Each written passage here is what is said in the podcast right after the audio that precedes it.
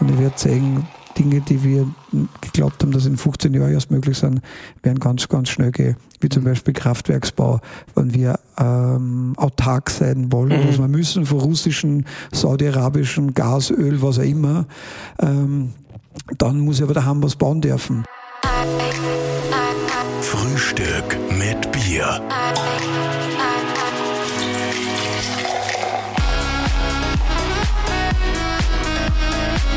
Herzlich willkommen zu einer neuen Ausgabe von Frühstück mit Bier.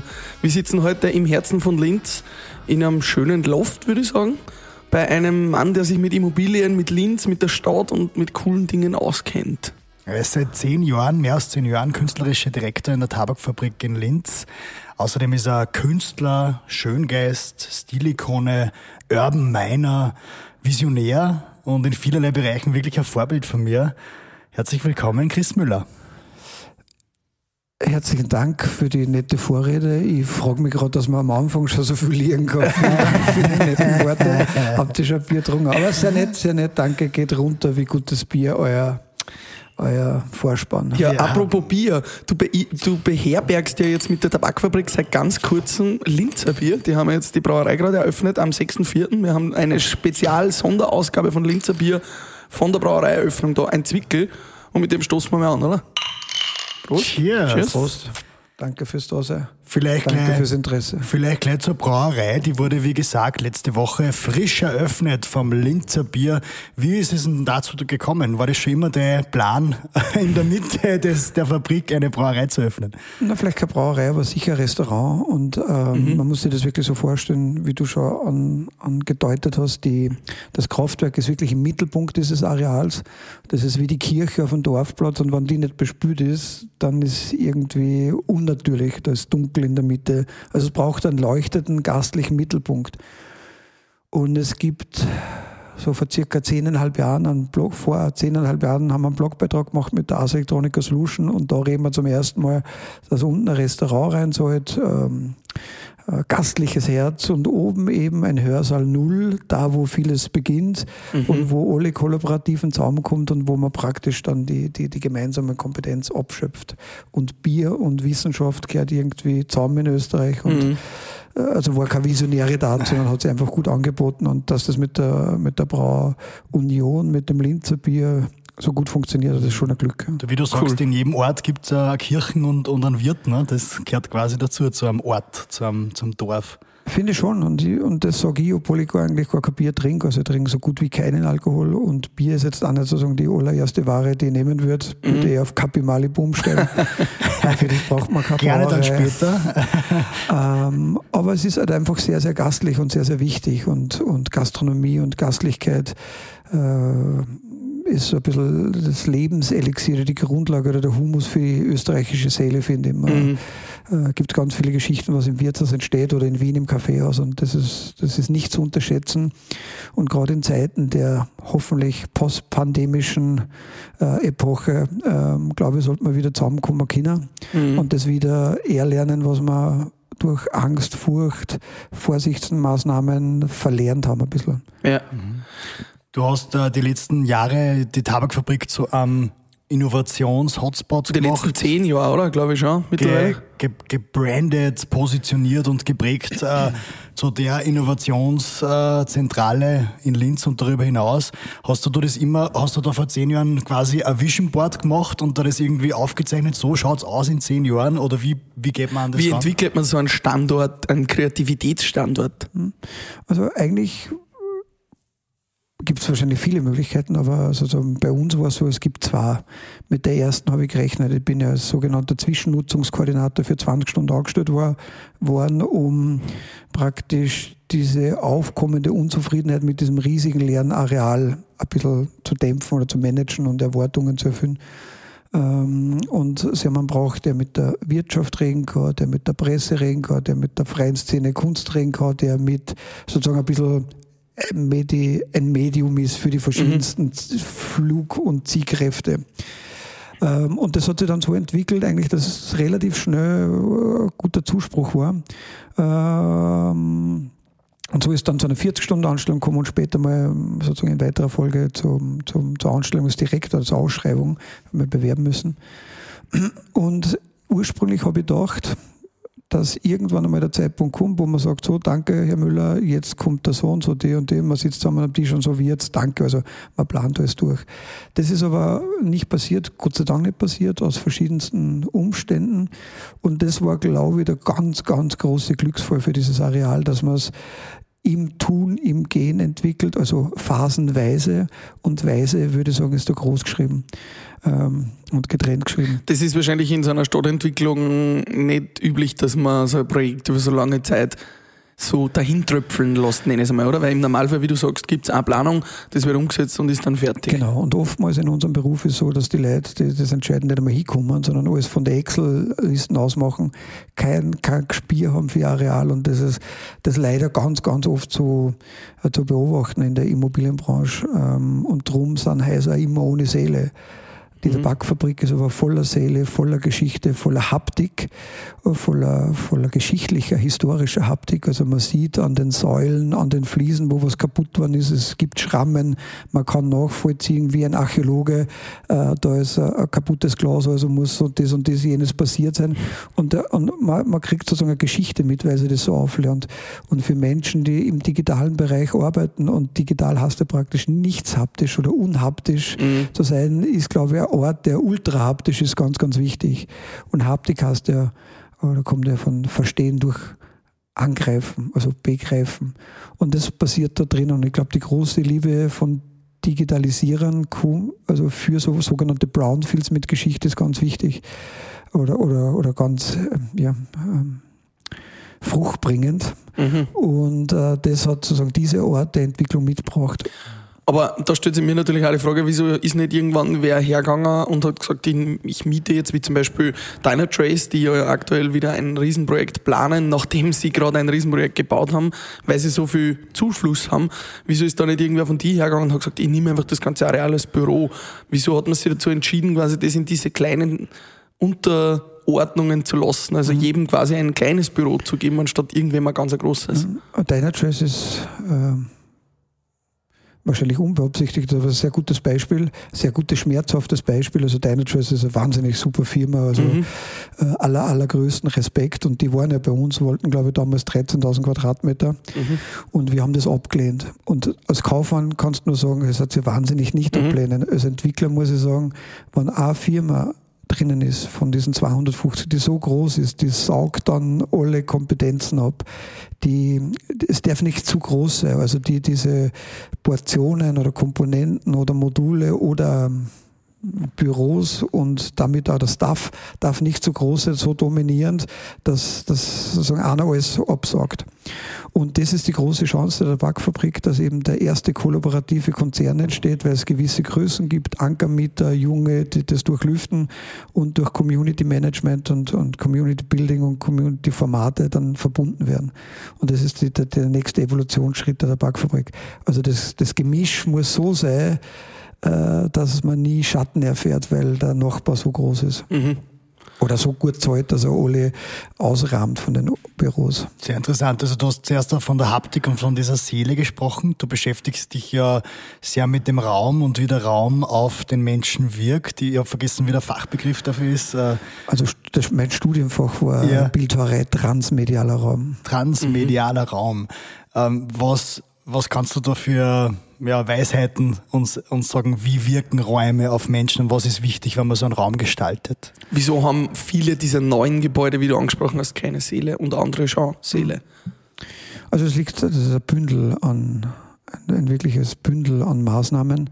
Aber vielleicht kann ich ein paar sagen. Mhm. Also wenn du zum Beispiel Fragmente hast aus einer anderen Zeit, du baust einen Bauernhof um und der alte Fußboden ist nur von, von der Kühlgebau drinnen, dann nimmst du diese Geschichte mit und wenn wer bei dir zu Gast ist, dann wirst du sagen, hey, da war früher die Kühlgebau und du siehst genau, wo die Kuh geflogen ist. Also das ist einmal die Materialität aus einer anderen Zeit, nimmt eine Geschichte mit, so wie wir erzählen, früher rauchten hier die Tabakwaren, heute rauchen die Köpfe kreativer Menschen.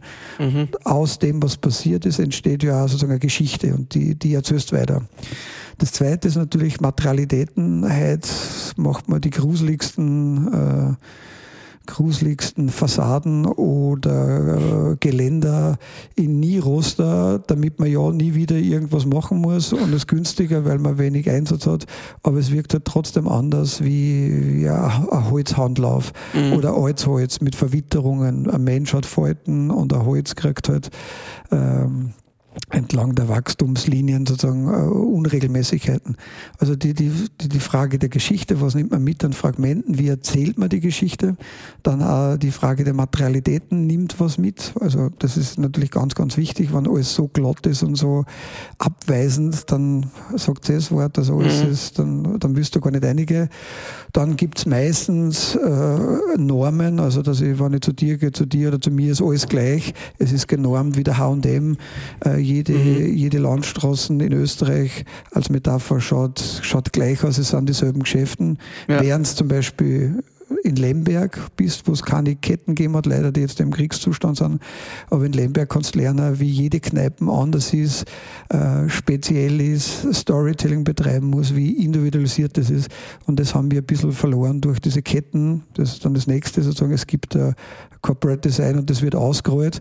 Dann hast du halt immer dieselben Schnitte der Immobilien, immer dieselben mhm. Logos und alles schaut halt eigentlich gleich aus. Mhm. Und so sind wir als Stadt und als Bürger und Bürgerinnen und als Menschen ziemlich unin, uniformiert worden oder haben uns das selber zutragen. Also auch unterbewusst werden wir ständig durch das Sicher. gleich gemacht. Schau, also weil du gesagt hast, wie wirkt der Raum? Ähm, ich trage schnell mein Telefon ab, Entschuldigung. äh, wie, wie wirkt der Raum? Niemand von den Zuhörern und Zuhörerinnen und von euch wird aussehen mit einem Anzug ähm, äh, mit Mode, die absolut er oder sie nicht anziehen mag. Mhm. Das verändert dein Verhalten. Mode kannst du aber ausziehen und kannst ändern. Den Raum kannst du auch ändern, aber das tun wir nicht. Und der Raum wirkt ein Leben lang zu 100 Prozent auf dich. Alles, was du siehst, alles, wo du vorbeigehst, wirkt auf dich ein, bewusst oder unbewusst. Mhm. Und trotzdem scheißen wir uns eigentlich recht wenig für, für, für dieses All, ähm, alleinwirkende Element Raum. Mhm. Und wie wirkt, ähm, wir gehen jetzt bei dem schönen Wetter äh, durch eine Au, äh, Mittag, es scheint die Sonne, es ist fein, die Vögel zwitschern und dann gehen wir genau zwölf Stunden später um Mitternacht nur mal, äh, der Vollmond ist da, der Uhu schreit, dieselbe mhm. Strecken, es ist dunkel und vielleicht kommt Nebel von der Donau und schon wirst du merken, was ein paar Veränderungen mit dir ausmachen. Mhm. Und es ist beim Raum gibt es da tausende Beispiele. Und Legst du da beim Raum auch zum Beispiel so Wert auf so Sachen wie Feng Shui oder ja, Ausrichtung auch von Möbeln und Co. Oder geht es auch wirklich um den Raum selbst, also um die Gestaltung, um, um die Ziegelwände, ums Fenster und um die, das Dach? Hm. Ja, also ich würde es nicht Feng Shui nennen, weil ich mich da zu wenig befasst habe und das wahrscheinlich gar nicht so sehr meine, meine Ausbildung nahe kommt. Aber im Grundsatz ist es natürlich sowas, dass du überlegst, wie wirkt was, wenn in der Tabakfabrik die 222 Meter lange Räume hat, äh, entlang gehen mag und ich will, wenn Öffentlichkeit durchgehen lassen, dann muss ich natürlich am Ende des Ganges, wo ich hinschaue, was machen, was ich sehe, dass ich weiß, ich darf da weitergehen. Mhm. Und es darf nichts sein, was verschlossen ist oder dunkel ist, also gut, da träume ich gar nicht vier. Also das, du brauchst ja psychologisch einwirkende Elemente, die der Raum bietet und sei es ein Schild, was du sagst, herzlich willkommen, geht um, aber du brauchst was, was die weiterleiten, was die Menschen weiterleitet und die weitergehen lässt. Ähm in der Tabakfabrik ist das natürlich jetzt unter Anführungszeichen leicht gewesen, weil man ein Areal hat, wo man sich austoben kann, wo man was machen kann. Wie würde man sowas in einem öffentlichen Raum gestalten, wo einfach gewisse Vorgaben da sind? Wenn ich jetzt ein neues Haus baue, ähm, äh, findest du, dass die Architekten da auch zu wenig mitdenken, um, um solche Elemente einzubauen? was der, also das ist sozusagen die Frage Architekt oder Stadt und das ist immer wird ganz pauschal beantwortet. Ich kann sagen, aus meiner Erfahrung in zehn Jahren mit der Stadt und wahrscheinlich so um die 20 Jahre Immobiliengestaltung äh, oder Immobiliendramatisierung fast schon äh, vom Theater kommend, äh, ist es, das ist einfach ganz, ganz vielschichtig. Also das, das, das liegt nicht an ein Einzelnen, das liegt an so vielen Gesetzen, das liegt an so vielen Normen, das liegt an, an, an der Frage natürlich, äh, wie viel möchte ich investieren. Wenn ich äh, zu meinen Freunden nach Vorarlberg schaue und ich gehe über die Dornbirner Ach, dann denke ich mir, wer zur Hölle hat dieses großartige Brückenland entworfen? Also du siehst am Brückengeländer, wie stylisch das ist, wie wertig das ist. Mhm. Ich habe noch nie erlebt, dass bei unser Brückengeländer richtig gut ausschaut.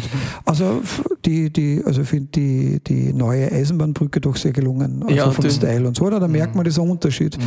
äh, als Designelement und als Lebenselement. Also wann, dann glaube ich, muss man sich was ja immer wieder passiert, gemeinschaftlich hinsitzen und die Normen verändern, dass der Architekt mehr Spürraum hat für Gestaltung, man muss andere Materialien nehmen dürfen, also man muss einfach was verändern dürfen und wir haben uns über Jahrzehnte wahrscheinlich so ein enges Korsett gegeben, dass wir nicht recht viel ausbrechen können äh, mhm. in der kreativen Gestaltung, aber da ändert sich jetzt eh tausend tausend Dinge relativ schnell durch halt verschiedenste Elemente wie der Klimawandel, äh, die Mobilitätsfrage durch den Krieg, teurer werden die Rohstoffe und ich werde sehen, Dinge, die wir geglaubt haben, dass in 15 Jahren erst möglich sind, werden ganz, ganz schnell gehen. Wie zum mhm. Beispiel Kraftwerksbau, wenn wir ähm, autark sein wollen, mhm. was wir müssen von russischen, saudi-arabischen Gas, Öl, was auch immer. Ähm, dann muss ich aber daheim was bauen dürfen. Mhm. Und dann kann ich nicht 20 Jahre warten, dass er. Ähm, Atomkraftwerk äh, steht. Naja, vielleicht ein Atomkraftwerk ist auch eine Möglichkeit, also, dann keine, äh, aber ich denke da eher an Wasserkraftwerke. Mhm. Und baue mal Wasserkraftwerk bei uns, was da für Probleme hast. Auch vielleicht zu Recht wegen Umwelt und Nachbarschaft und alles was, oder denkst an die Windräder, du kommst ja glaube ich aus dem Innviertel, mhm. aus dem Hausruckviertel. Äh, niemand möchte ein Windrad äh, neben sich stehen haben, aber das werden halt Dinge sein, die werden wir in Kauf nehmen müssen. Und das sind wahrscheinlich natürlich die, die, diese Schmerzen, die noch kommen werden. Mhm. Nicht, vielleicht nicht der, der Verlust des totalen Wohlstands, aber es wird sich ganz, ganz viel ändern müssen, dass wir schneller vorankommen, um allein diese Energiefrage zu klären. Mhm. Also, da also, verändert sich das Landschaftsbild und der Raum und, und Gesetze. Aber ich kann beides nicht wollen. Also. Mhm. Es gibt nicht die eierlegende Wollmilchsau. Gibt es irgendeinen Raum, den du speziell in Erinnerung hast, wo du mal warst, wo du sagst, boah, das war einfach ein, ein sensationeller Anblick oder beeindruckend? Ja, geht zum Barbara Friedhof, so Dämmerung in Linz zum Beispiel oder Zentralfriedhof oder, oder in Kirchen. Also man sagt, der Raum spricht und du musst nur zuhören. So sakrale Räume, stell dir vor, du hast, also Stift Willering, da machen wir gemeinsam mit meinem Freund, dem Abt von Willering, mit dem Reinhold Dessel, einen Kongress für digitalen Humanismus. Und die gibt es jetzt 875 Jahre. Und stell dir vor, du hast ein Haus, wo du 875 Jahre immer wieder was verbesserst, weil du merkst, man darf ja singt, das hört ja nicht so gut an, oder gestaltet was. Also das ist dann schon so abgestimmt auf das Thema, was du da hast. Ähm, Wahnsinn. Das heißt aber, jeder Raum muss auch, wie du sagst, immer abgestimmt sein auf das Thema. Das heißt, du kannst nicht jeden Raum für jedes Thema verwenden. Absolut, absolut, hundertprozentig richtig, ja. Ähm, also bevor ich das mit äh, in der mhm. Abstufung zu der Backfabrik sage, aber zum, beim Kongress für digitalen Humanismus ist es so, dass wir mit Experten und Expertinnen durch sieben Räume gehen wollen, also und abfragen, da wollen wir mal hören. Und diese, äh, diese ähm, Räume sind extrem abgestimmt auf das, was wir machen. Also es gibt einen Raum, der der Wirkung und dann überlegen wir uns die Frage zu dem Raum. Und zum Beispiel, also zwei Beispiele möchte ich ja nennen. Wir gehen ab einem gewissen Punkt in die Katakomben. Das sind so Gewölbe mit unglaublich dicken Säulen. Das ist der Lebenboden und da ist vor 875 Jahren beschlossen worden, da bauen wir einen Dom, da bauen wir einen Stift, als Kirche drüber.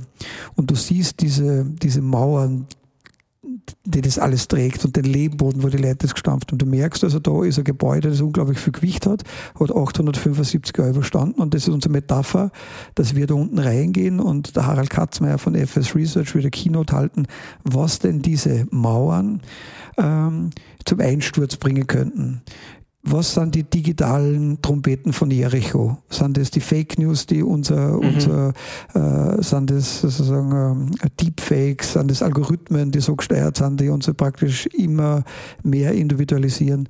Und also, dass der Raum unglaublich mit dem zusammenschwingt, was, was wir für Frage stellen. Dann gehen wir gemeinsam in die Totenkapelle. Und die Totenkapelle ist natürlich, wie es der Name schon sagt, auf den Tod ausgerichtet.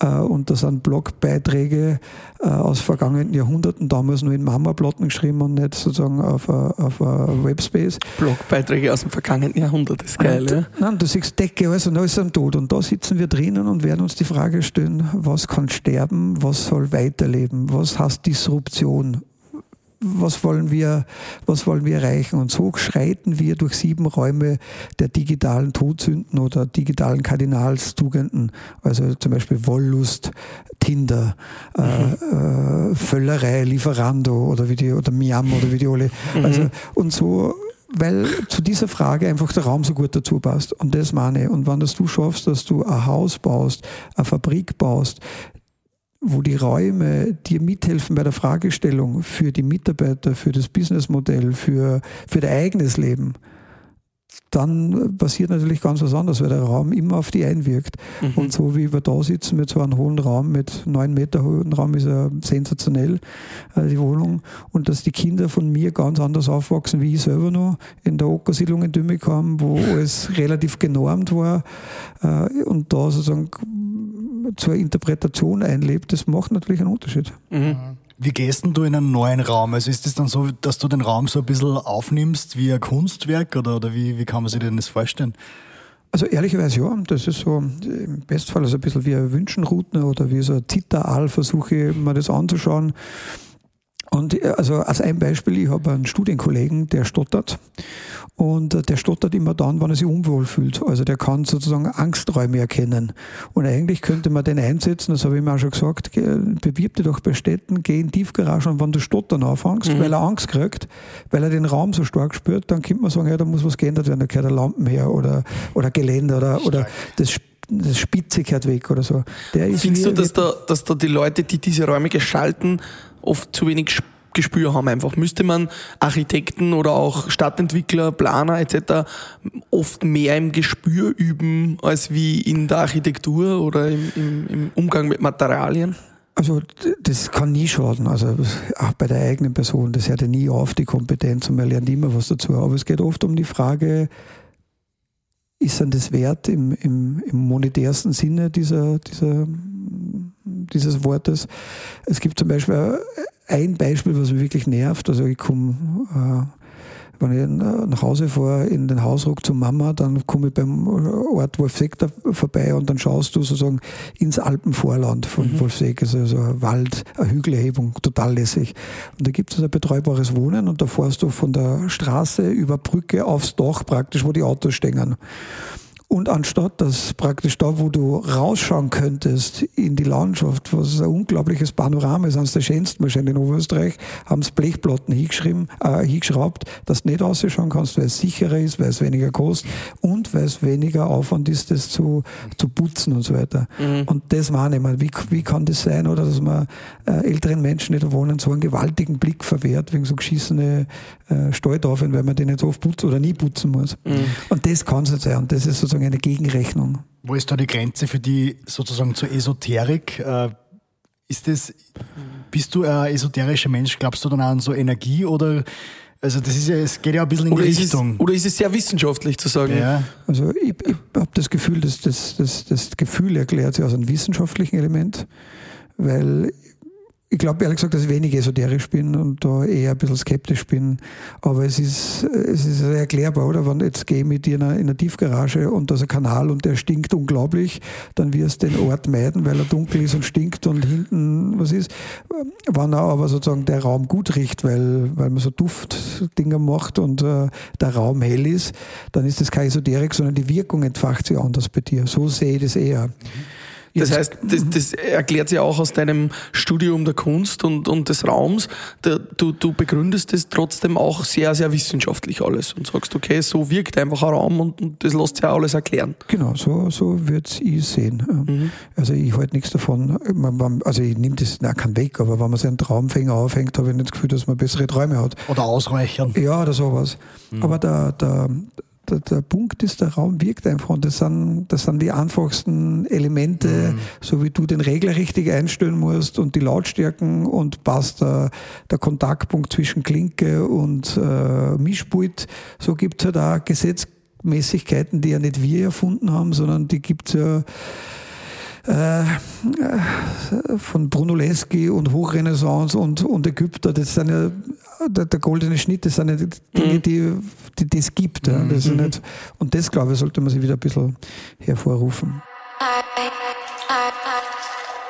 Hey Pascal, ich habe gerade auf Blinkist gehört, was Paare zusammenhält. Ach ja, das Ja. ist ja spannend. Was was, uns hast, beide zusammenhält. was hast du rausgefunden? Man muss sich riechen können. Ja, ich richte dich bis darüber.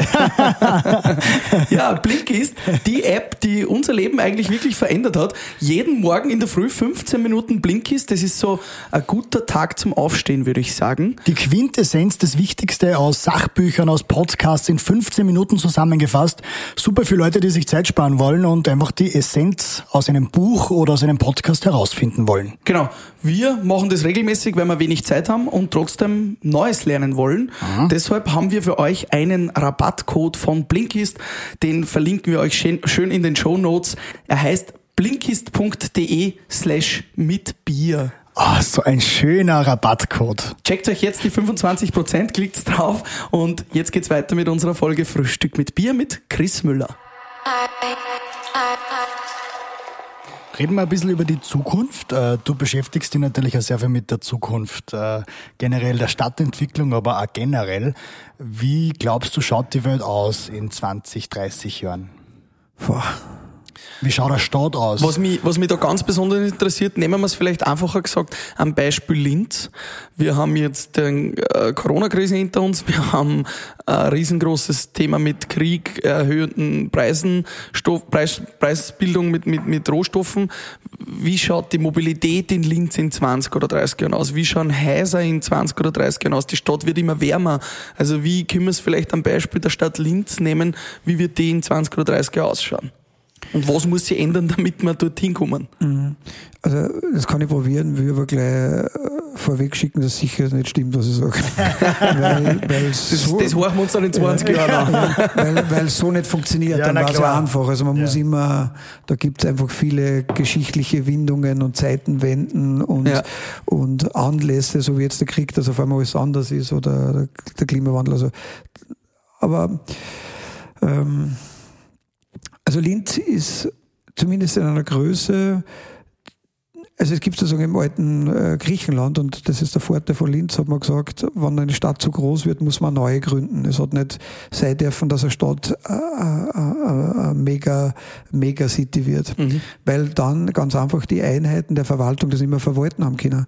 Und dann haben wir gesagt, bevor sie keiner mehr kennt, bevor das im Chaos mündet, muss man eine Eiche gründen. Und Linz ist in einer Größe, wo das eigentlich gut beherrschbar ist. So. Dann äh, glaube ich, dass Linz äh, flächig so kompakt ist, dass wahrscheinlich äh, viel mehr äh, Mikro- oder Mikromobilität äh, äh, stattfinden wird. Das heißt, die Räder werden mehr werden, Buslinien werden mehr werden. Natürlich wird auch die Technologie der Busse anders, also von Diesel auf Wasserstoff oder Wasserstoff. Elektrizität. Das ist die große Frage. Linz bemüht sich da sehr, ein Wasserstoff vor äh, Vorreiter. Reiter oder Vorreiterin zu werden, gemeinsam mit den Industriebetrieben. Dann sind wir hoffentlich nur in 20 Jahren ist die Hoffnung ein Industriebetrieb, äh, eine Industriestadt. Vergessen nicht, dass wir alle sind Hackler. Das merkt man an dem, was wir essen und dem wir, wir auch schon. Wir sind, es gibt wenig bürgerliche Schicht. Äh, Wir kommen alle mehr oder weniger aus Arbeiterfamilien oder Umfeldern von, von Menschen, die das Geld verdient haben aus der Industrie. Das prägt da. Und wir haben 210.000 Einwohnerinnen, so knapp 210.000, 208.000 Einwohner in Linz, haben aber 221.000 Jobs. Und die kommen alle von der Industrie. Also äh, Linz und ich glaube Frankfurt ist einer der wenigen Städte in Europa, die mehr Jobs haben als Einwohnerinnen. Und dann stellt sich vor, die Föstalpine fährt weg. Mhm. Dann passiert dasselbe wie bei uns im Hausruck, dass alle vom Bergbau gelebt haben, äh, die Zulieferer, Mein Papa. ja, alle vom Bergbau und dann ist es die WTK wird zugesperrt und 3000 Leute sind arbeitslos. Also darf uns das nicht passieren, dass wir so monolithische äh, Ausrichtungen haben der Industrie oder der Wirtschaftszweige, sondern eher divers, die so wie die italienischen Stadtstaaten klein, aber hochfrequent miteinander handeln, Kompetenzen austauschen. Das glaube ich, also dass sowas wiederkommt, also das durch, ah, durch die Kriege und diese beginnende Deglobalisierung, dass man sagt, okay, dann ist der Wettstreit der Regionen wieder, dann bauen wir einen Turm wie in der Toskana, dass wir sagen, hey, komm zu uns und geh nicht nach Wien oder wir matchen sie eigentlich ein bisschen mit München, nicht mit Wien in Wirklichkeit. Ähm, und ich glaube, die Städte wären ganz, ganz wichtig und und jetzt kommen wir zur Vorhersage, ich glaube und ich hoffe, und wir werden alles dazu tun, dass Linz eigentlich stärker wird, weil Linz viel Potenzial hat, was die Ausbildung betrifft, was die, die, die Industrie, also die Arbeitskraft betrifft. Also man kommt her, hat ein sicheres Leben und das sind Softfaktoren, die sind wahnsinnig wichtig. Das klingt aber jetzt für mich alles auch ein bisschen danach, wir müssen uns darauf vorbereiten, wie Linz dasteht, wenn die Föst nicht mehr ist. Ist das so? Mhm. Muss man sich gezielt darauf vorbereiten, dass die Föst irgendwann nicht mehr ist? Also ich hoffe, dass die, irgendwann ist immer ein Ende am Gelände, aber vorbereiten muss man sich auf jeden Fall. Also und das darf natürlich nicht sein, aber das betrifft nicht nur die Föst, sondern gibt es andere Betriebe mhm. auch. Aber sind bei uns 12.000 oder 13.000. Ich hoffe, die Föst alpine Mitarbeiter verzeihen mir, aber so ja, ungefähr ja. sind Leute da und 52.000 insgesamt weltweit oder so.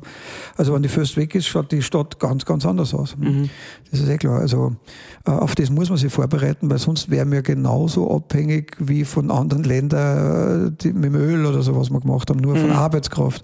Das heißt, das, das Zukunftsbild einer sogenannten resilienten Stadt kann ja nur sein Diversität in der Ausbildung und eine universellere Ausbildung von Menschen, die die, die, die Kunst, Forschung, Wissenschaft, Ethik, Philosophie in ihrer Ausbildung schon mit drin haben und nicht mehr nur einen Teil kennen, einen Teil wahnsinnig gut, also mhm. wie jetzt da sozusagen total im Aber da haben wir ja auch die letzten 20 Jahre den Zug ein bisschen übersehen, oder? Die, die letzten 30 Jahre, es ist doch immer auf eine, auf eine genauere, detailliertere Ausbildung gegangen. Das hat mich während meinem Wirtschaftsstudium schon genervt, dass wir quasi sagen haben müssen, wir müssen sich auf einen Bereich spezialisieren und den müssen wir ganz besonders gut mhm. kennen. Hat ja auch die spezielle Kassen und alle anderen Bereiche sind eigentlich nur noch berührt berührt worden. Ähm, das heißt, das muss sich jetzt eigentlich wieder schnellstens umdrehen, nämlich Leute müssen wieder in allen Bereichen mitdenken und lernen können und nicht nur in einem Bereich besonders gut. Ein Beispiel vielleicht auch noch bei den Ärzten, die ja oft, wie man schon sagt, Fachidioten sind und, und einen Bereich ganz gut kennen, aber alle anderen Bereiche nicht mehr das muss sich wieder ändern in der Stadt quasi. Genau, aber nicht nur in der Stadt, sondern in der Gesellschaft und in uns, weil äh, dieser Holismus oder dieses ganzheitliche Konzept, äh, dass man die Welt ein bisschen mehr versteht wie nur seinen eigenen Bereich und seinen Schrebergarten und sein eigenes Denken und Tun. Äh, das ist, glaube ich, die Lösung nicht von allem, aber doch von vielen. Und dem entgegen steht auch die Programmierung der Algorithmen.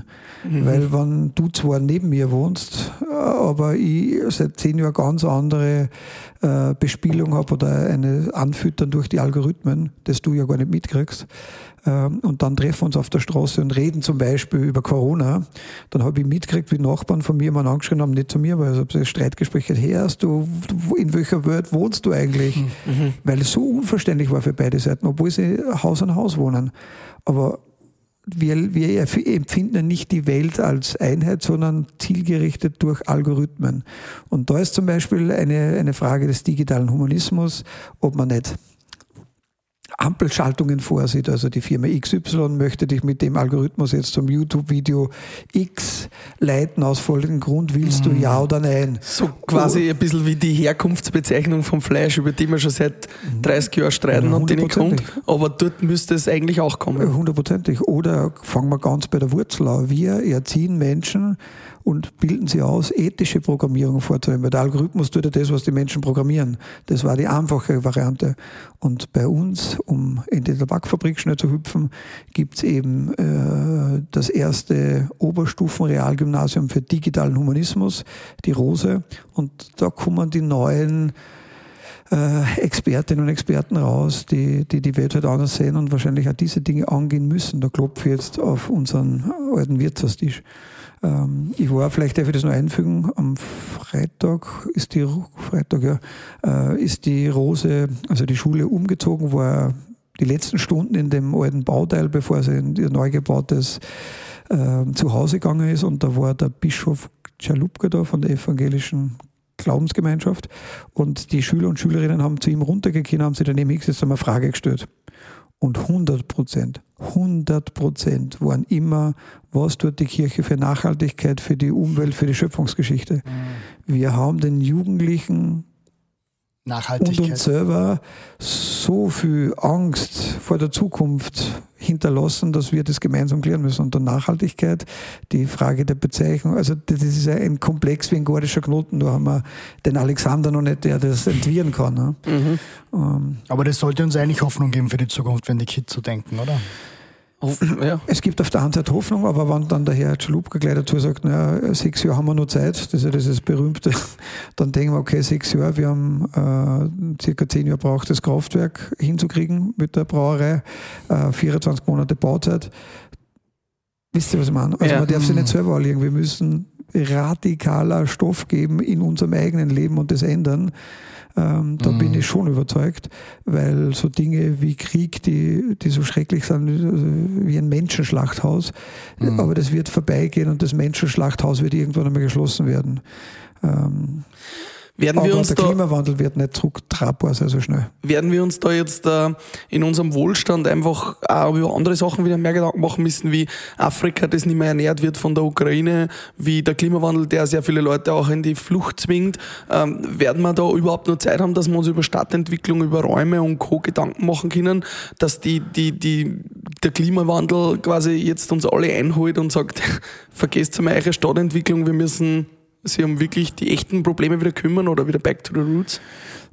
Ja, weißt, kann sein, aber die, die, sozusagen die, diese Fehlentwicklungen sind ja oft Teil des Problems mhm. und nicht der Lösung. Also wir werden sich über alles Gedanken machen müssen und bei manchen Sachen werden wir vielleicht drauf kommen, dass es gar kein Verlust ist, sondern vielleicht war es ein Gewinn in manchen Sachen. Ähm, ja, also aber ich, was ich, ich warne ein bisschen immer vor dem Begriff äh, Zukunft, weil eigentlich geht es um einen Zeitraum gleich hinter der Gegenwart. Also das ist eigentlich nicht Zukunft. Mit Zukunft tätst immer, aber das ist, wir haben eh noch Zeit, das stimmt mhm. aber nicht. Eigentlich nach dem Gespräch müssen wir uns schon wieder überlegen, was haben wir aus der Runde gelernt, wie werde ich mein Leben ändern und wie kann ich die, die, die großen Strukturen so beeinflussen, dass die mitmachen. Also das sind wir ja nicht nur uns, sondern auch unseren, unseren Nachkommen schuldig. Mhm. Also, aber vielleicht darf das noch, es darf nicht zu apokalyptisch werden.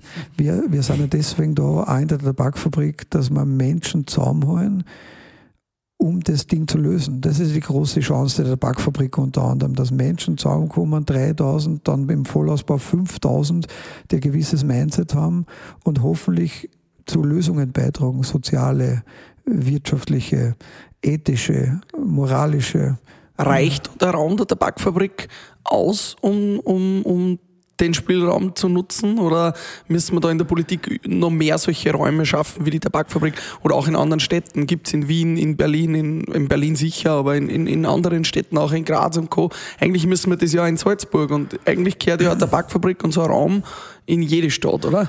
Also mein Ziel ist es. Äh, also das ist, da geht es, dass man Räume generell schafft für die Entfaltung und fürs Neudenken, ohne dass man immer einen Zweck hat. Äh, ich mache auch viele Dinge und ich auch wahrscheinlich, die einfach Spaß machen und diese Leidenschaft ist und vielleicht kommt der Geschäft raus. Ähm, und es gibt halt immer anlassbezogene Beschäftigungs- Beschäftigungsfelder, so wie jetzt Nachhaltigkeit oder bei meiner Tochter die Lungenkrankheit oder was auch immer, wo du dann was da magst. Und so kommen halt Kollaborationen außer an Orten, die das ermöglichen, weil es Werkbänke gibt, weil es 3D-Drucker gibt, weil einer dabei ist, der Geld hat, weil, weil es Energie erzeugt. Und das müssen wir schaffen. Und das ist wieder das, das Anfangsstatement vom Stammtisch wir müssen zusammenkommen, wir müssen miteinander reden und nicht so vereinzelt umeinander hängen. Und ähm, das ist aber, die Tabakfabrik gibt es als digitalen Raum. Oder was, also das ist sozusagen nicht nur auf einen Raum fixiert, sondern das wird äh, äh, ein großer Ort des Denkens sein, äh, die das umändert. Und ja, wir haben schon viel geschafft, als Menschheit werden das auch schaffen, aber ändern tut sich sicher was. Also da braucht man nicht, nicht glauben, dass das jetzt alles so bleibt. Wir kehren jetzt auch auf den Stammtisch zurück, denn wir hören ein Geräusch. Der Frühstück mit Bier, Bierwagen. Der Frühstück mit Bier, Bierwagen. Ja, bringen uns frisches Bier. Wir stoßen nochmal an. Genau. Mit einem herrlichen Linzer Bier. Zwickel ah, von der Brauereiöffnung. Schön. Prost. Gebraut nach alter, überlieferter Rezeptur. Da haben wir auch wieder die Seele vom, vom Alten mit drinnen im Zwickel. Genau, und der Frühstück mit Bier, Bierwagen läutet auch immer bei uns ein. Die Zeit, wo wir ein bisschen über Jugendsünden, äh, vielleicht auch Rauschgeschichten Prost. des, des Chris Müllers reden. Ähm, äh, ich weiß ja, du hast äh, eine bewegte Zeit in Berlin auch, auch gehabt in deinem Leben. Ähm, Du warst in Spanien, in Griechenland, überall. Verzeih uns mal ein bisschen was. In der Rauschgeschichte, die immer lustig war für alle. Ja. Rauschgeschichten sind immer lustig, aber vor allem für die anderen. Ja, genau, die wollen wir wissen. Na schau, also vielleicht kann ich im, Zeitraffer durcherzählen. Ähm, das macht es im Nachhinein lustig auch. Ich muss ehrlich sagen, ab 26, 28 ist mein Leben besser geworden. Die Zeit vorher war interessant und anstrengend und im Nachhinein lustig und hat wie immer dazu beitragen, dass man so ist, wie man ist, aber es war nicht die, die, die beste meiner Zeiten. Aber ich bin halt ein, ein ziemlich, wirklich ein schlechter Schüler gewesen, habe zwei Klassen gar nicht abgeschlossen und ich habe Ohrringel schon gehabt und ich habe ein gelbes Leiberl gehabt und was auch immer. Und warum ich das erzähle, ist, weil die Lehrer haben gesagt, na, wenn du Ohrringel da hast, bist du schwul, wenn die, das Loch dann sehen in deinem Ohr oder so, dann äh, kannst du nicht die Meisterklasse machen. Wenn du ein gelbes Leiberl hast, war das, also es war immer, die, die Gesellschaft war dermaßen bescheuert äh, und intolerant und also so vorprägend, dass, man, dass ich eigentlich aus der Schule rausgegangen bin und habe gewusst, das ist vorbei. Also es ist sozusagen erledigt. Die, die Lehrer haben da quasi gesagt, Ja, du, also, mit dem, was du hast, ist ist schon erledigt. Ja. Das war tatsächlich so, ist gar nicht übertrieben. So, und dann gehst halt in Wirtshäuser und Kneipen und dann triffst halt Leute, die anders ausschauen und das hat mich unglaublich angezogen. Und damals hat es halt bei uns so eine Szene gegeben, der sogenannten Psychobillies, also eine Mischung aus Rock'n'Roller und äh, Punkrocker mit Flat und das hat mir unglaublich taugt. Da haben wir aber dann erst recht nichts mehr rein dürfen. Und dann triffst halt alle, die, die nicht rein dürfen, vor der Tür. So, dann dürfen die nicht mehr außer die drin waren. Und, das, und, und, und so hat es halt so eine gewisse Gruppenbildung außerbiet und ein Klassen, Stammes, Gang-Dünkel, oder? Man fühlt sich für was Besseres, glaubt man ist tolerant. In Wirklichkeit wird man immer intoleranter, weil sich das immer mehr verzweigt. Und das muss ich ein bisschen umschiffen jetzt, aber ich war dann kurzzeitig beim, beim, beim Bundesheer. Das, also ich schreibe gerade sozusagen jetzt äh, 70 Seiten eines Buches habe ich schon.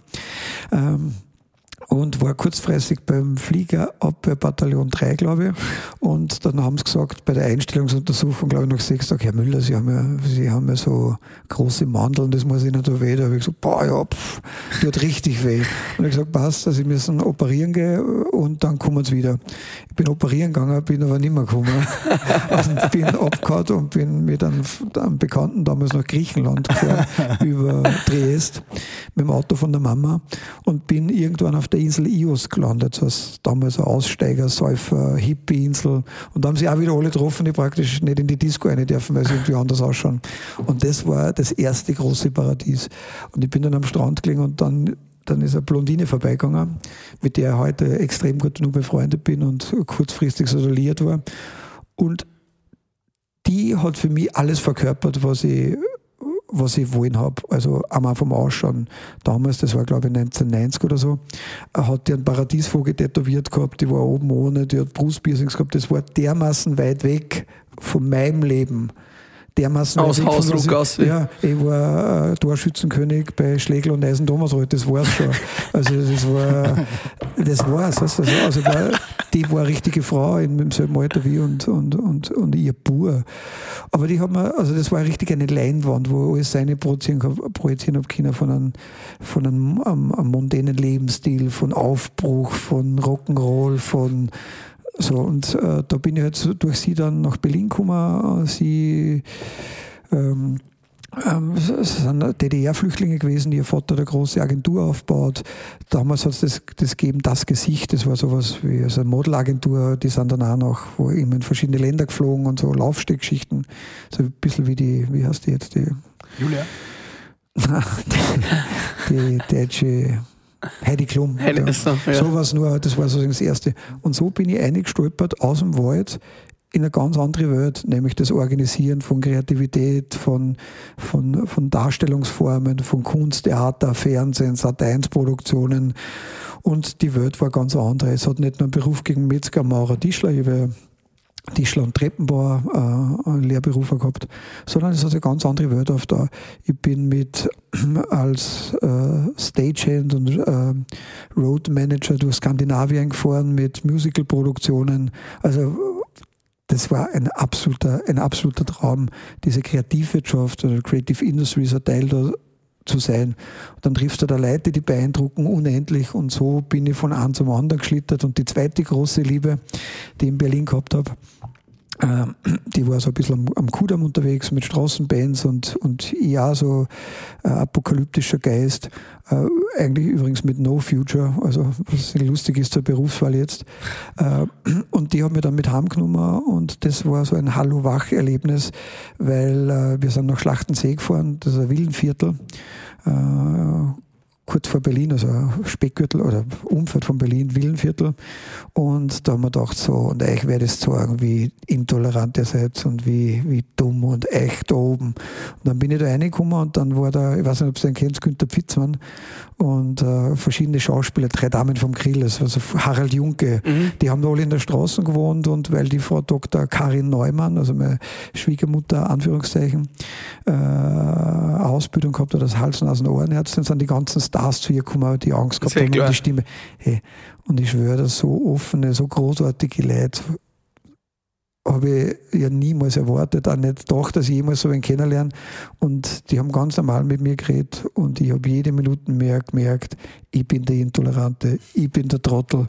Und das war nicht ganz schmerzfrei, aber das war sozusagen wirklich wichtig. Mhm. Und dann wird das Leben natürlich klasse, wenn wenn du die Grenzen überwindest, wenn der Alte mit dem Jungen, der Reiche mit dem Alten, der, Pen äh, der Banker mit dem Punker zusammenkommt und dann das Leben nicht so an, an, an vorgefertigten Grenzen. Also es hat mir unheimlich geholfen und es war eine ganz super Ausbildung und die Frau Neumann hat dann gesagt, Du schaust so aus, wie wenn du eh nichts arbeitest, aber sage da, du gehst mit dem Hund, du gehst einkaufen zu Butterlinden, du machst die Jausen, du machst den Garten, du passt auf Schiff, auf so einen Scherenkreuzer gehabt mit zwölf Meter in, ähm, am Wannsee und dann bin ich das Bank gehabt, das Boot putzt und Geil. Also das genaue Gegenteil von dem. Sensationell, also unglaubliches Glück gehabt und und so ist es gekommen, dass ich eigentlich gemerkt habe, dass, ähm, dass es überall Leute gibt, die famos sind oder furchtbar äh, und so habe ich mir dann immer Bestandteile genommen, was gefällt mir von wem, was möchte ich nicht sein. Und, und so Aber habe ich, glaube ich, als Müllermorphose dann selbst entwickelt. Muss man da, also du hast ja, wie du schon angesprochen hast, du hast ja ziemlich viele Sachen gemacht, vom Asbestentsorger bis zum Unternehmer des Jahres, äh, Tischler, Gastronom, Stagehand, ähm, Theaterintendant. Würdest du sagen, muss man die Jugend heutzutage auch äh, einfach mal machen lassen und verschiedene Berufe, weil früher war ja das im, im Lebenslauf eine Katastrophe, wenn man zu viel gewechselt hat. Du hast unglaublich viel gewechselt und hast ganz viel gemacht. Ist das quasi auch so ein bisschen das, das Rezept zum Erfolg? Einfach ganz viel machen und schauen, was mir am besten gefällt von den Sachen? Also, also eine allgemeinen äh, Rezeptur stelle ich nicht aus, ich bin kein Lebensapotheker, weil es für jeden anders ist, aber für mich war es so. Und ähm, da sind ja auch Phasen dabei, die ganz katastrophal sind, weil Asbestentsorger, das war alles nicht lustig. Mhm. Das habe ich gemacht, weil ich Geld gebraucht habe. Und äh, selbst ich war ja viel in der Stahlindustrie und in der Lebensmittelindustrie, habe viel gelernt und vor allem, was ich da gelernt habe, dass so nicht weitergeht, also dass ich das nicht mehr machen möchte. Aber was ich glaube, ist generell, dass man Menschen, und nicht nur Jugendlichen, sondern Menschen generell so ein Grundvertrauen zuspricht und einen Ermöglichungsrahmen aufspannt und nicht immer alles sagt, was nicht geht. Nicht immer, schau, äh, also ich habe heute mit zwei Bekannten geredet und alle Kinder haben einen Fünf in Mathematik. Die mhm. sind so super und nur Mathematik stresst und Mathematik hin und Mathematik her und man trampelt ein ganzes Jahr nur auf dem umeinander, was man nicht kann. Was man nicht kann. Und, ich meine, das ist ja alles ein Witz. Und mhm. dann nimmst du einen Taschenrechner oder fragst irgendwen anderen oder hast, also weißt, das ist und kümmerst dich nicht drum um das, was du eigentlich gut kannst. Gar genau. nicht nämlich. Und das ist sozusagen, da, da ist schon ein Fehler im System, glaube ja. ich. Und äh, durch das, dass wir äh, daheim in Scheidung gelebt haben und sich keiner um mich gekümmert hat, war das einfach unglaublich super. Also hat Schwierigkeiten auch gehabt, aber es war eine wahnsinnige Freiheit. Und das ist das, was ich versuche bei meinen Kindern zu, einer zu sagen, auch durch die Lebensführung und die Lebenshaltung als Vorbild Bild im Wortsinnfunktion, weil die sehen die ja jeden Tag und kopieren die ja irgendwie, dass egal was sie machen, also wenn sie reinhauen, das ist schon wichtig. Also es ist keine so laissez-faire-Geschichte, sondern du sollst dich schon vertiefen in die Sachen und die bemühen und das alles ordentlich machen. Aber wenn es nicht ist, dann ist es nicht und dann es ist nicht, ist nicht der Weltuntergang, sondern sie werden einen Weg machen und sie werden großartig werden. Da bin ich sehr überzeugt davon. Da bin ich sozusagen ein gebranntes Kind und unglaublich demütig, dass es bei mir anders war ist. Mhm. Aber eine Rezeptur würde ich nicht ausstellen, weil meine Tochter zum Beispiel, die schreibt sie mit Öfe Excel-Listen und macht alles selbstständig und brauchst nie was sagen, die hat eine ganz andere Lebensführung wie für mich ist das eine Katastrophe und sie wird sich umgekehrt denken, wie kann man nur so leben? Wegen Berlin wollte ich noch fragen, äh, ist das, ist das heutzutage auch noch so, dass Berlin so die absolute Vorreiterstadt ist, was diesen Vibe angeht? War das damals so? Äh, sollten wir alle ein bisschen mehr Berlin-Vibe haben in unseren Städten? Was die trauen wir da keine Urteil erlauben. Also, ich, jetzt nächste Woche fahre ich wieder aus, ein paar Tage nach Berlin zu, zu Bekannte. Äh, das ist immer nur so ein bisschen das Heimatgefühl. Aber Berlin hat sich natürlich total verändert, weil wie ich ausgegangen, ausgezogen bin, hat's ja, ist die Mauer gerade weg gewesen oder zum großen Teil sozusagen war es offen, aber die Mauer ist noch da gestanden. Äh, und diese unglaubliche Titanentransformation, die die Stadt durchgemacht hat. Da hat es den Potsdamer Platz noch nicht gegeben, da hat es Streitereien gegeben ohne Ende, bei jedem Haus, also wie, wie Heiserkampf ist da gefeitet worden, wie die Stadt ausschaut. Und das ist natürlich unendlich interessant, wenn du da dabei bist und du das Gefühl hast, das ist alles noch ein bisschen Wild West. Und das ist natürlich nicht mehr so. Also die Frage, äh, ist es nur so die Vorreiterstadt, würde ich glauben, ja vielleicht die Frage ist, was du willst mit deinem Leben. Aber so zu meiner Zeit, wo es im Umbruch war, ist für mich persönlich super gewesen. Und äh, vielleicht einfach nur Lemberg oder Ivana Franziski in, in der Ukraine ins Spiel bringen, wo ich ja Freunde habe und auch in Kreativfabriken da war es noch so. Mhm. Die sind alle zurückgezogen und haben gesagt, jetzt ist so Aufbruchstimmung und äh, wir wollen da mitarbeiten. Leider ist dann dieser Hurenskrieg gekommen. Und ähm, ja, aber das war so, also der, der, totale Umbruch. Das muss man aber mögen. Andere wollen geordnete Bahnen. Also für mich war damals die Zeit besser wie die heutige. Und ja, so entspricht, glaube ich, die Stadt in ihrem Lebenszyklus auch immer ein bisschen entspricht dem Abbild des eigenen Lebens, was man mag und was man nicht mag. Mhm.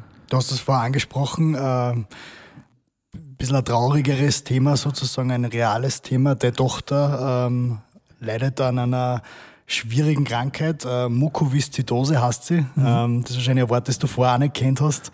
Vielleicht erklärst du kurz, was das ist. Und mhm.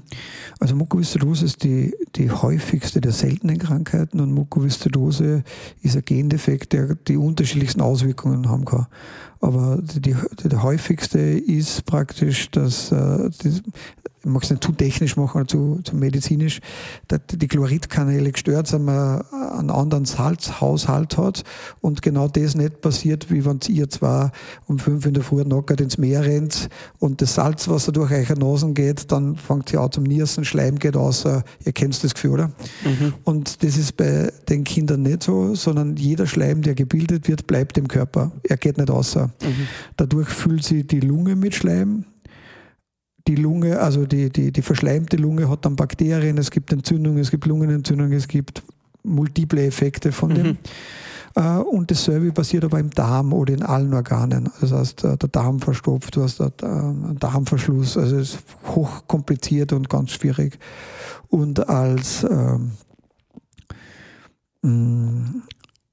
es gibt keine Heilung dafür mhm. äh, und es verkürzt natürlich auch das Leben und, und das ändert das Leben auch. Und du musst unglaublich diszipliniert sein. Also meine Tochter braucht jetzt um die 40 Tabletten am Tag, die sie zur Nahrung äh, nimmt und muss äh, ins Krankenhaus gehen, turnen und daheim turnen und sie darf keinen anderen Hand geben und sie darf nicht das so Hand durchnehmen.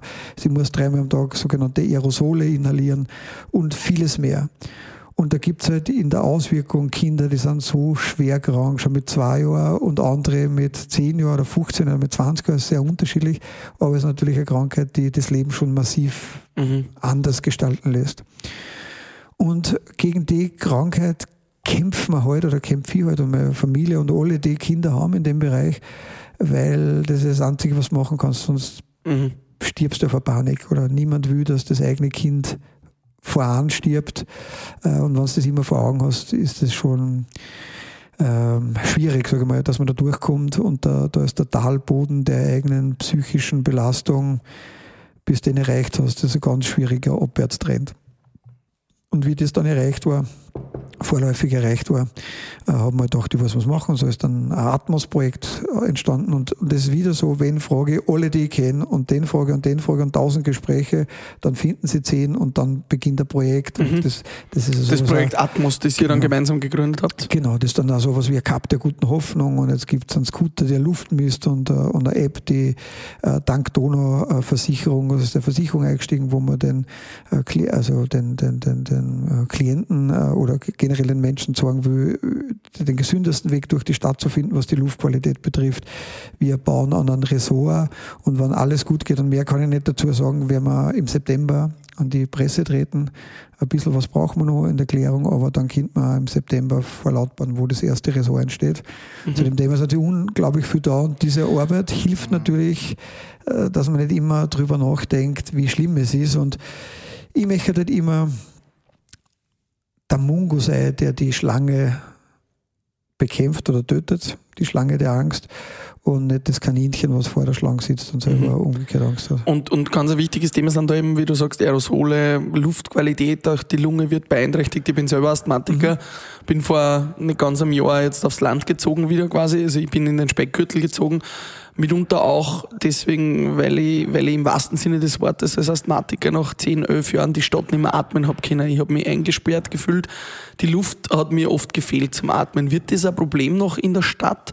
Wie, wie geht man das Thema an? Auch die Luftentwicklung, die Luftqualität, die ist ja in Linz auch über die Jahre immer besser geworden, aber sie ist eigentlich immer noch schlecht. Mhm. Ich sehe oft, wenn ich heimfahre nach Altenberg, sehe ich über die ganze Stadt drüber und sehe richtig diesen Dies und diesen, diesen Smog richtig auf der Stadt sitzen und denke mir so, ich bin immer froh, wenn ich da rausfahre und richtig merke, ach, jetzt atme ich durch, ich bin neben am Wald, ich habe unglaubliche Luftqualität. Wie, wie geht das Thema noch in Zukunft mit der Stadt zusammen? Ja, also leider ist es gar nicht mehr auf die Stadt beschränkt, sondern auf die Welt. Ja. Ist ein globales Thema und glaube ich, letzte Woche hat die WHO also bekannt gegeben, dass 96 Prozent der Städte weltweit in schlechter Luft leben oder gefährlicher Luft. Es sind ja auch unglaublich viele Menschen, die dadurch sterben. COPD, Asthma und Co. Ja, also drei der fünf tödlichsten Krankheiten für die Zivilisation sind schon von der Lunge.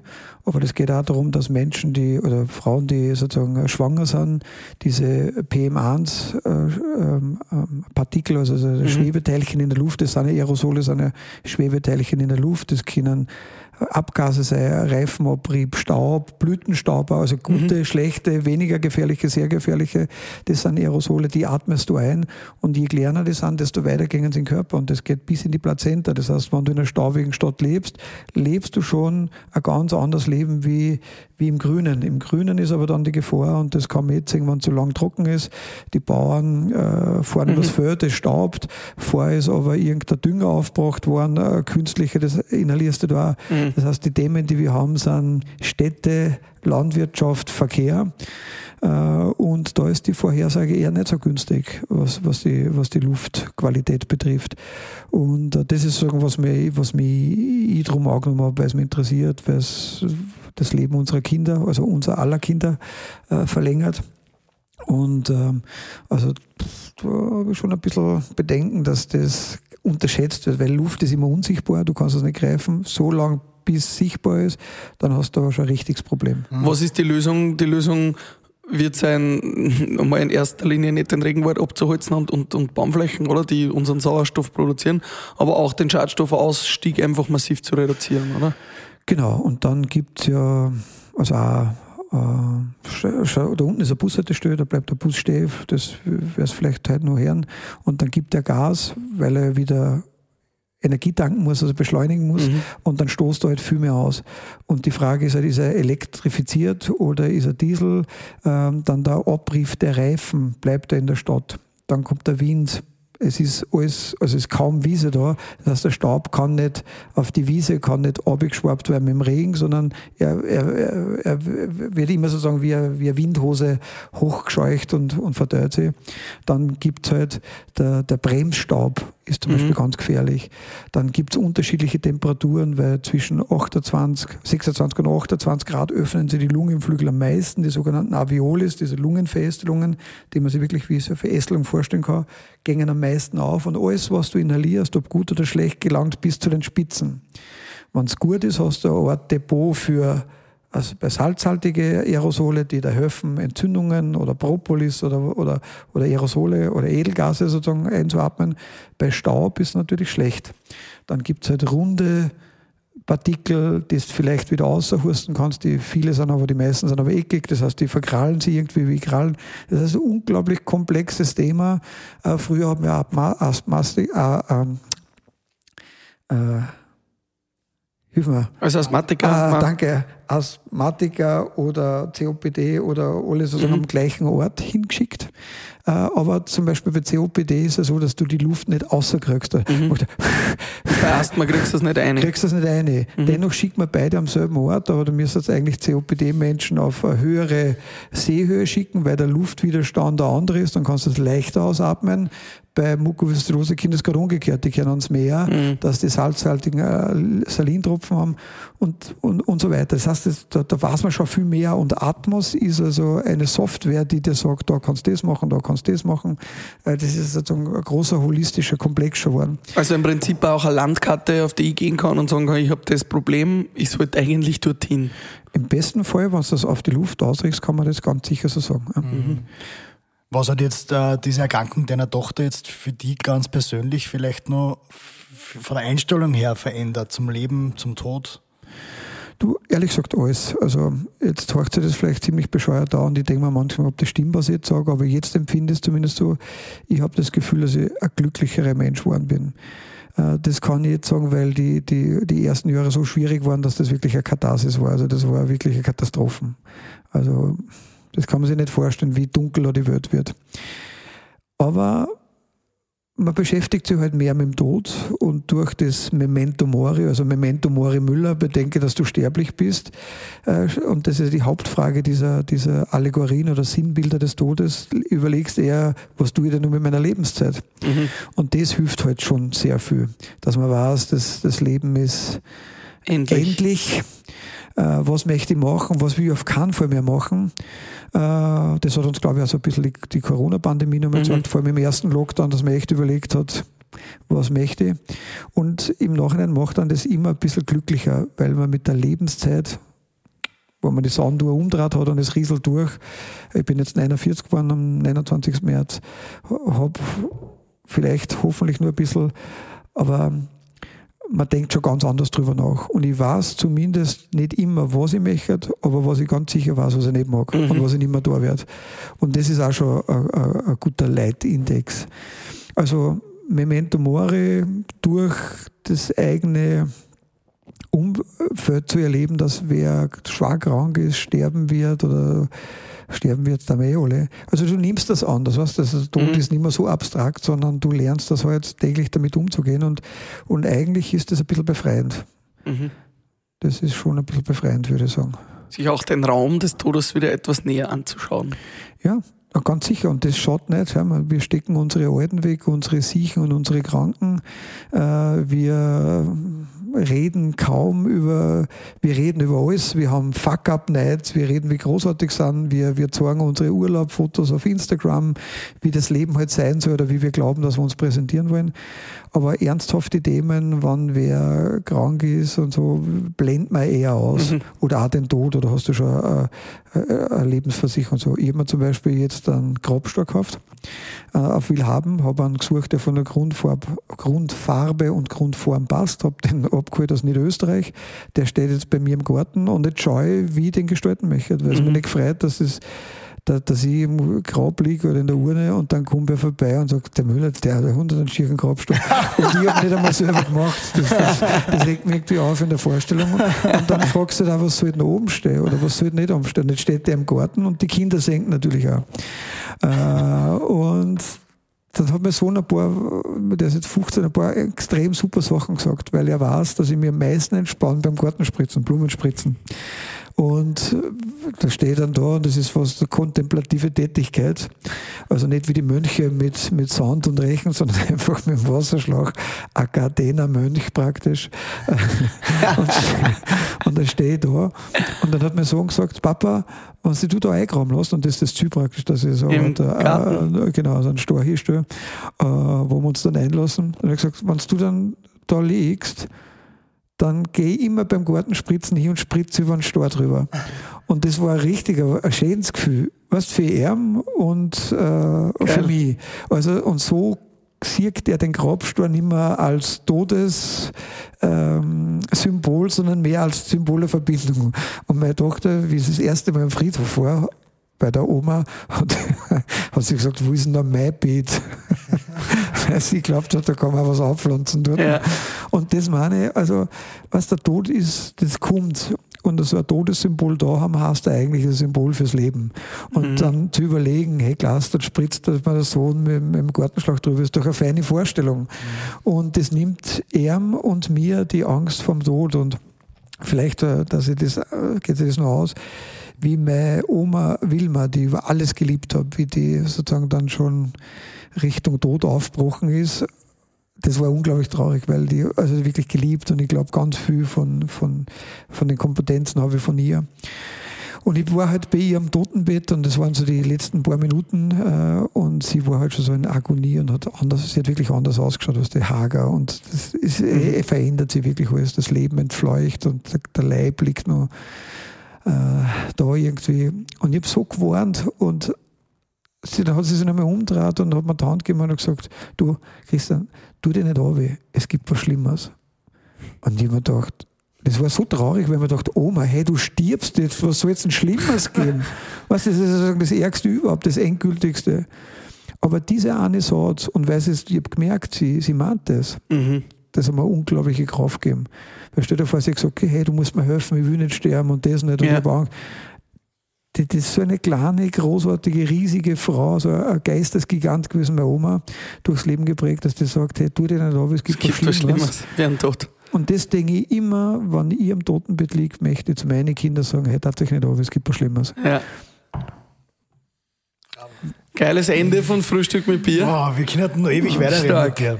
Chris, am Ende fragen wir immer noch ein paar so an kurze Phrasen, kurze Antworten. Ähm, Wordrap, wir stoßen einmal an mit dem Linzenbier. Tschüssi. Bier Wordrap. Ein Thema, das wir gar nicht aufgebracht haben, darum kurz jetzt im Wordrap. Du bist immer unglaublich gut angezogen. Mein Lieblingskleidungsstück ist. Achso, das ist die Frage. Ja. Ich dachte, du sagst mir jetzt, was dein Lieblingskleidungsstück ist. Na, was ist deins? Ähm, mein Lieblingskleidungsstück ist eine Kombination aus Hemd, Krawatte und passenden Anzug. Mhm. Linz ist für mich Arbeit und eine Stadt, die als holistisches Konzept, also mit Menschen und Organisation und Arbeitsplatz unglaublich viel zum Verdanken habe. Berlin ist für mich Heimat und Humus, aus dem ich gekommen bin. Hm. Ähm, Titel deines Buches wird sein? Äh, das ist eine Frage ans Publikum. Also ich habe äh, Achtet auf die Möwen, das ist abgeleitet von, von Moby Dick, von dem Roman. Äh, dann gibt es äh, Titanentransformation, Müllermorphose. Also es gibt noch einige Titel, die herumstehen. Wir werden da abstimmen. ich finde, achtet auf die Möwen, sehr gut. Ja, achtet auf die Möwen ist äh, sicher ähm, fein und ähm, oh, richtig. Kunst ist für mich ähm, Beschäftigung und ähm, umgibt mich wie die Mode. Diese Qualität schätze ich am meisten an anderen Menschen. Freiheit und sozusagen Eigenständigkeit. Also dieser Freiheitsgedanke und so ein gewisser Wahnsinn, sein eigenes Leben so zu leben, ohne andere zu beschädigen, das imponiert mir schon unheimlich. Und abschließend fragen wir noch, mit wem tot oder lebendig hättest du mal gern ein Frühstück mit Bier? Mit dem Sensenmann. mit dem Sensenmann. Sehr gut, dann hoffen wir, dass wie dieses... Wie stößt du den vor? Wie schaut der aus? Na, das ist die große Frage, die wir, glaube ich, erst beantworten können, wann es soweit ist. Dann hoffen wir, dass dieses Gespräch noch eine Zeit lang hin ist, dass wir da vorher noch ein paar Gespräche unter uns haben mit dem Bierchen und sagen Danke, Chris Müller und viel Spaß in der Zukunft. Du, euch vielen Dank, danke fürs Interesse und euch das Allerbeste und danke, dass ich sehr bald ein Büro in der Tabakfabrik nehmen werde. Ciao. Ciao. Ciao. Frühstück mit Bier.